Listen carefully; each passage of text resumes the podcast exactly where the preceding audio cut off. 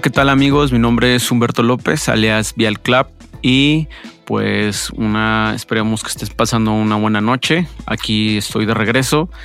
Por cuestiones de copyright, nuestro podcast de DJs em, y productores donde nos enviaban sus mixtapes, pues tuvimos que se dio de baja, más bien.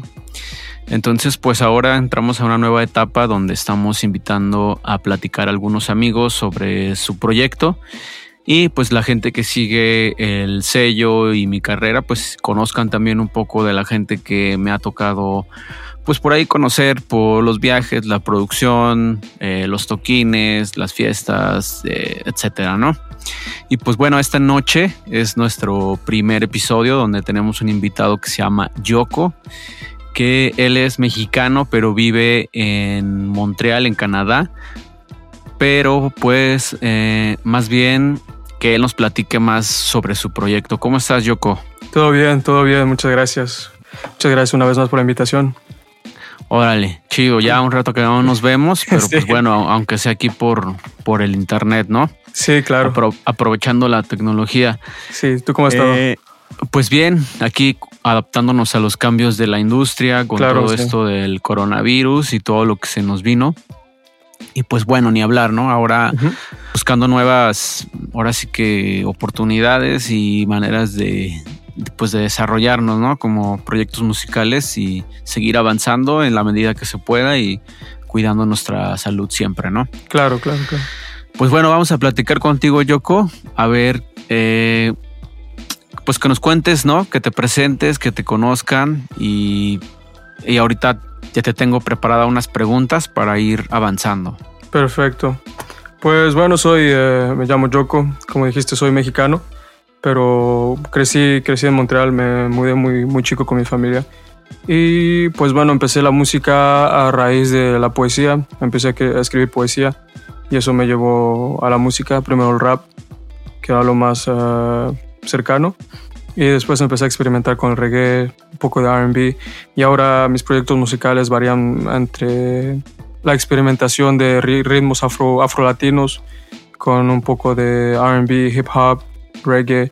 Y siempre experimentando con sonidos. Eh, tengo una condición que se llama sinestesia, en la cual los sonidos me hacen ver colores, geometría y bueno, eso a mí me ayuda cuando produzco hacer unas ciertas eh, mezclas que tienen sentido en mi cabeza, tienen sentido en términos de colores, tienen sentido en términos de geometría y esa parte la he estado aceptando y experimentando mucho más últimamente. Antes pensaba que era algo normal, pero me di cuenta que tal vez no toda la gente experimentaba eso. Y bueno, eso es lo que me gusta, es eh, experimentar y, y, y, intentar cosas nuevas, intentar lo que tal vez no, no a cosas que antes podamos, se puedan encontrar un poco extrañas en términos de mezclas. Me gusta encontrar esos puentes entre la música y sonidos. Órale, muy bien. Pues mira, prácticamente el podcast que quiero hacer es que la gente conozca otras partes, ¿no? De los proyectos, porque siempre hablamos de lo mismo y todo. Entonces, mis preguntas, pues las cambié, ¿no? Oh. No son la clásica entrevista que esperan todos los, los, la gente que se dedica a la música, ¿no? Perfecto. Y la primera es, ¿cuáles serían los gustos culposos de Yoko en la música? Eh, ¿Gustos culposos? Eh, ¿A qué te refieres? ¿Qué, puede ser un...? Un, un, gusto culposo en México es cuando nos gusta, no sé, Timbiriche o que nos gusta una los bookies, ¿no? O sea, ah, ok. como música que de repente. Que escuchas así en tu casa solo con tus audífonos. Ándale, ándale, eso es un gusto, eso es un gusto culposo acá. Ok, sí, no, he escuchado esa expresión, tiene rato que me desconecté de eso. ¿Qué podría ser un gusto culposo? Algo que... Uh, ¿De ahora o con lo que crecí o...? No, pues en, a lo largo de lo que... Primero, si te vengan los dos o tres proyectos que, o canciones que se te vengan a la mente, ¿no? Sí, sí. Pues neta, Backstreet Boys. Sí. neta, sí, de, de, chavo escuchaba eso y era súper fan. y, creo que en términos musicales también, a cierto punto, todo ese, esa onda RB que, exploraron ellos. Eh, ¿Qué más sería?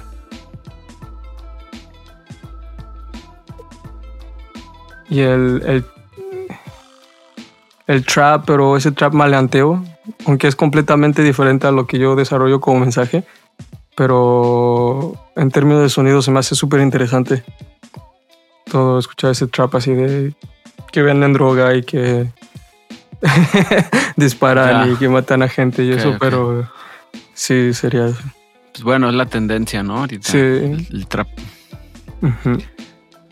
No sé si tengas alguno más o con esos. Eh, pues sí, y en general pop, toda la música pop ahorita es más interesante también, aunque así también a veces en términos de, contenido, a lo que se me hace un poco más eh, opuesto a lo que yo desarrollo, pero siempre hay una inspiración a eso, entonces a veces sí me pongo a escuchar el radio, digo, ah, ¿qué, está sonando ahorita? Y ahí me, me, conecto con lo que está sonando. Puede ser un pop, sí. Perfecto. Pues bueno, vamos a pasar a la siguiente pregunta. Eh, y bueno, la siguiente es, ¿ha habido alguna enemistad con algún artista en tu carrera musical? Enemistad... Ah, algún beef, eh, pues ya mm. sabes, ¿no? Este tipo de cosas que a veces pasan, roces, malentendidos, etc. Mm. Al principio, al principio sí. Eh, bueno, aquí en la escena de Montreal al principio era un poco más pequeña, más este... Y cuando yo empecé hace más o menos unos 10 años aquí, a, a unos artistas que estaban un poco más establecidos en la escena local, pues sí nos, este, en las redes nos tiraban mala onda, nos tiraban indirectas y todo eso. ¿Y, por qué? ¿Cuál era el motivo de que mm. empezó este beef o esta diferencia ahí con estos otros proyectos? No, no, no sabría decirte por qué exactamente. Tal vez es algo, no sé si Montreal a veces está un poco conocido por tener esa, esa, esa este, dinámica, un poco del hate pero era más como éramos los nuevos, estábamos eh, eh, eh, empezando en la escena local, era como los nuevos artistas, entonces ya los que estaban más establecidos como que nos tiraban esa mala onda. Pero siempre navegando en eso, nunca le dimos importancia y ya después empezamos a, cuando hacíamos shows y eso ya empezamos a hablar y, y, y, era nada más chistoso de, de ver cómo ya este, cómo te abordaban después de que ya demostrabas que tenías algo que ofrecer.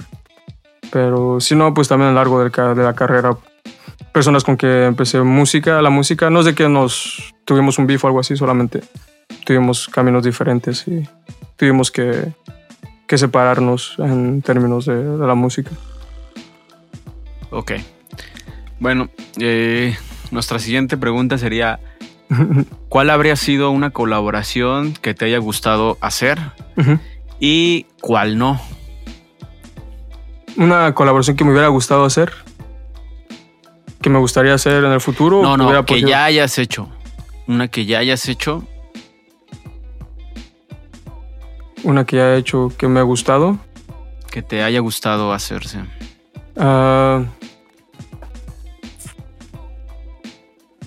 Pues esta de Kizumbia, la que hicimos últimamente. Platícale un poco a la gente porque tal vez no, este, no tuvieron oportunidad de escuchar el lanzamiento o la canción, entonces no ponlos en contexto de qué se trata todo este track, cómo sucedió y qué fue lo que pasó. Pues este track fue eso, como decíamos, fue una, una fusión de Kizomba, que es de Angola, un sonido de Angola y la cumbia, pues que nació en Colombia y se me, se me ocurrió hacer esa, esa, esa, combinación. Ya contactando a Tati, te lancé la idea y produciste exactamente lo que, lo que tenía en mente. Y, y pues bueno, después se, se, se, se tuvo esa oportunidad de, de, hacer el featuring, la colaboración con Ya Fabio, que para mí es un, un gran artista y me acuerdo cuando yo estaba más morro y mis amigos me enseñaron toda la música del reggae en México, era como, oh shit, Eh, me gustó bastante y llegar al punto de poder grabar con él, pues es algo para mí, es algo que, que me gustó bastante y es algo que, que significó mucho.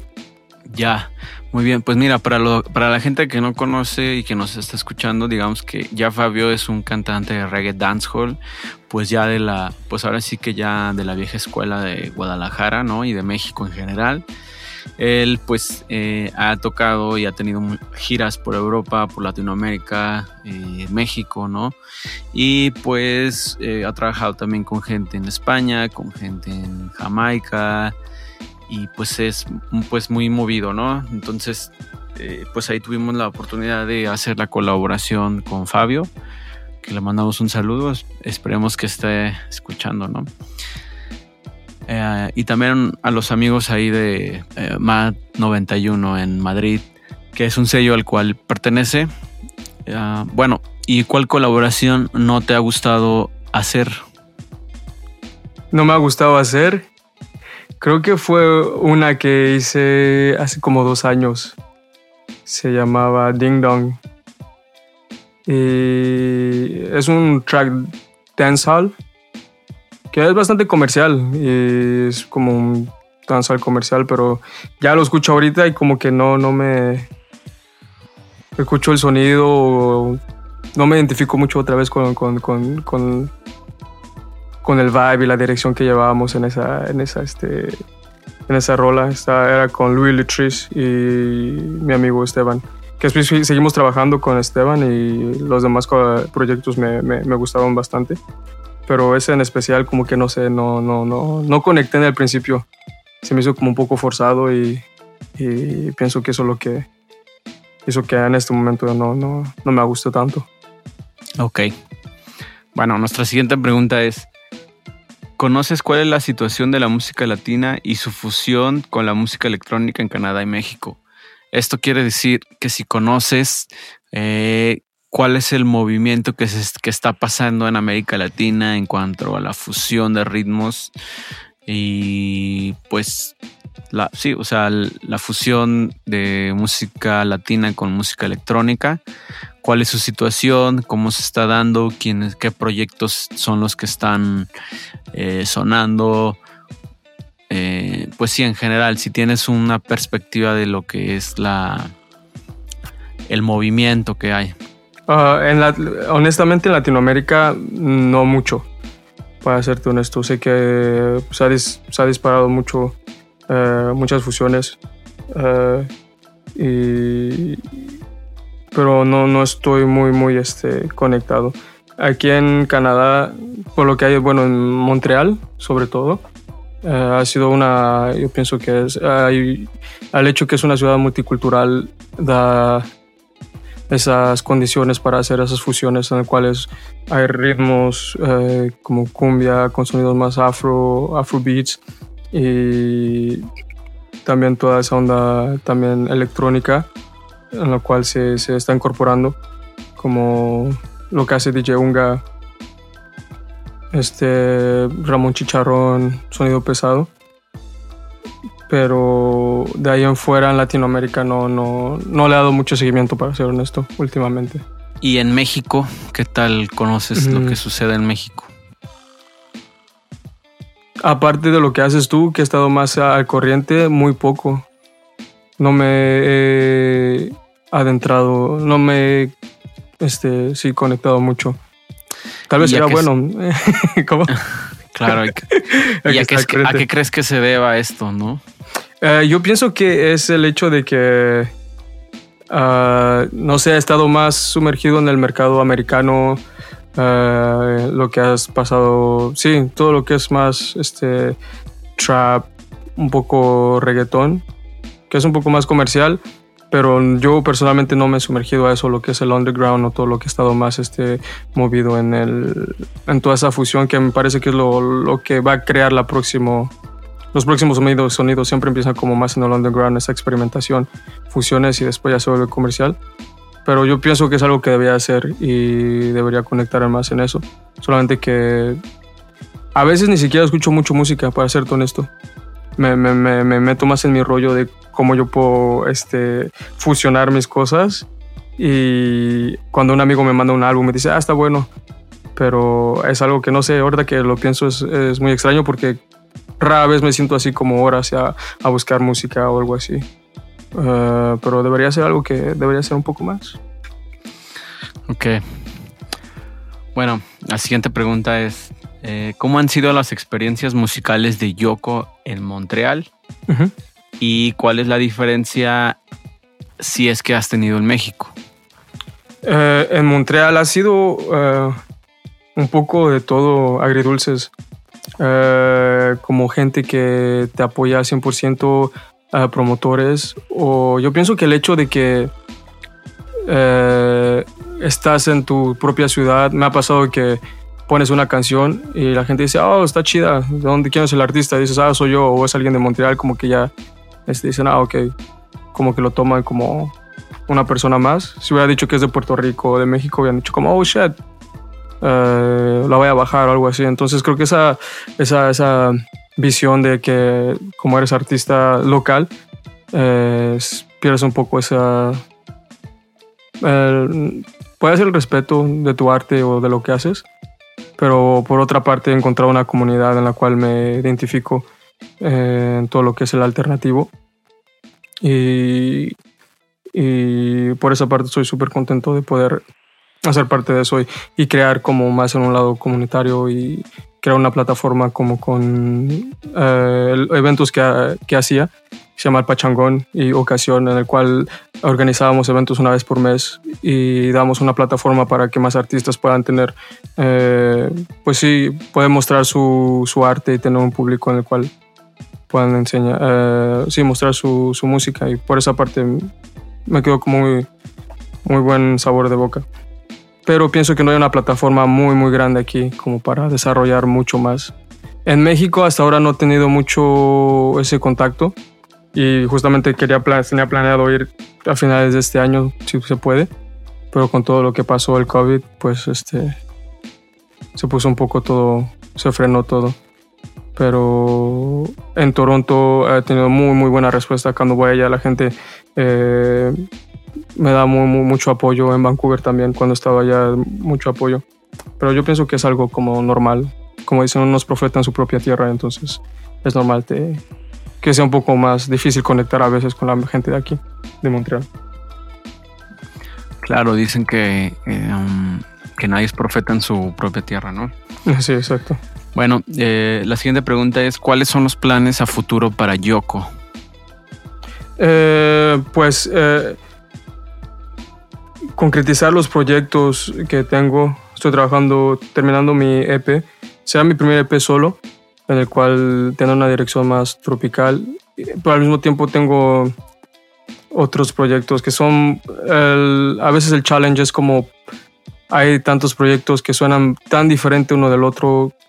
Experimento como me gusta experimentar. Tengo canciones un poco punk, tengo algo más trap, tengo algo más RB, soul y a veces como más eh, sonidos más tropicales, afrobeats y eso. Entonces es encontrar eh, la mejor manera de que se puedan poner juntos o solamente hacer proyectos individuales. Entonces sería concretizar todo eso y empezar a, a viajar más a Latinoamérica sería eso el segundo paso porque como decía aquí siento que se puede encontrar se, se puede llegar a un, a un nivel pero ya para lo que yo quisiera conectar con más gente tendría que hacer más viajes a Latinoamérica y entonces eh, si todavía para el, eh, para el próximo año ya tener todo listo para poder tener más más proyectos y poderlos presentar y empezar a viajar más. Ok. Eh, y esta ya es una pregunta que me la saqué de la manga, no está en, en la escaleta. Se, se colú. ¿Por qué eh, tú qué crees que te ha faltado para colocarte, posicionarte más en Montreal? Yo he estado en. Montreal y veo que es una ciudad abierta, ¿no? Como dices, eh, policultural, ¿no? Sí. Y yo creo que sí hay un área de oportunidad donde pues algunos proyectos sí podrían colarse ahí y, y moverse bien, ¿no? Claro, sí, claro. Eh, muy honestamente pienso que es encontrar un mejor, mejor método de trabajo. Adentrarme más a todo lo que es el lado business. Porque pienso que el arte está ahí, solamente que con toda honestidad es tener un poco más de, de conocimiento y más seguridad en el lado business. Eh, y buscar esas oportunidades. Y por un lado personal, yo pienso también, en los últimos años he, estado eh, trabajando en, en muchos desafíos personales que a veces pueden tener un impacto en, en todo lo que es el arte, en todo el lado artístico. Y pienso que eso han tenido un gran peso en mi, en mi desarrollo Ah, aunque he tratado de, como te decía, hacer proyectos que han tenido muy, buen, muy buena aceptación del público, como el Pachangón y, y Ocasión. Pienso que ha sido eso, más determinación y más seguridad en lo que hago, yo pienso también. Creérsela al final de cuentas, que se puede hacer y buscar esas oportunidades. Bueno, y ya para concluir, eh, algo que quieras compartir con nuestros seguidores. Ah, sí. Me gustaría compartir. ¿Qué me gustaría compartir? Ah, no, eh, a veces es. Puede que los caminos sean difíciles, que podamos. Parezca que, que a veces no tenemos salida en lo que estamos haciendo, sea en el arte, sea en vida personal, profesionalmente. Pero pienso que la salud y. Sobre todo la salud mental. La salud mental que de poco a poco se ha estado hablando un poco más, pero sigue siendo un tabú. Eh, depresiones, eh, ansiedad, todo lo que tenga que ver con la salud mental, pienso que tiene, tenemos el derecho y de, de poder aceptarlo y buscar ayuda, hombre y mujer, eh, o como te identifiques, pero buscar ayuda en esos momentos. Hay veces que uno ni siquiera lo sabe y está pasando por situaciones que van allá, más allá de nuestro control. Y buscar ayuda, buscar ayuda no es de personas eh, débiles. Buscar ayuda no te hace una persona más débil, no te hace menos que ninguna persona. Es como si tienes un dolor de estómago, si te encuentras una enfermedad física, vas al doctor y no tienes que sentirte mal, no tiene que darte pena. Yo pienso que es lo mismo con la salud mental. Eh, debemos abordarla como es y no sentirnos apenados por, por qué nos sucede. Y, y, también creer que hay una esperanza detrás de eso y que puedes retomar una vida normal, puedes alcanzar los proyectos que tengas, los sueños que tengas, son realizables y es posible hacerlo. Mm, también si nos damos la oportunidad de tener las condiciones propicias para para que podamos florecer como personas, pues también ayuda bastante. Nada más respetarnos, respetarnos y más tolerancia entre todos. Cada quien tiene su ideología, su manera de ver la vida, pero pienso que la tolerancia, la, la, paciencia entre nosotros, los seres humanos, nos puede ayudar a conectarnos y a poder cambiar un poco la historia humana y la naturaleza humana. Y yo pienso sería algo que puede ayudarnos mucho. Pues muy bien amigos, muchas gracias por escuchar y los esperamos el próximo martes a las 9 pm hora de México con otro invitado para que nos platique sobre su proyecto, ¿no? Hasta luego, cuídense mucho y saludos.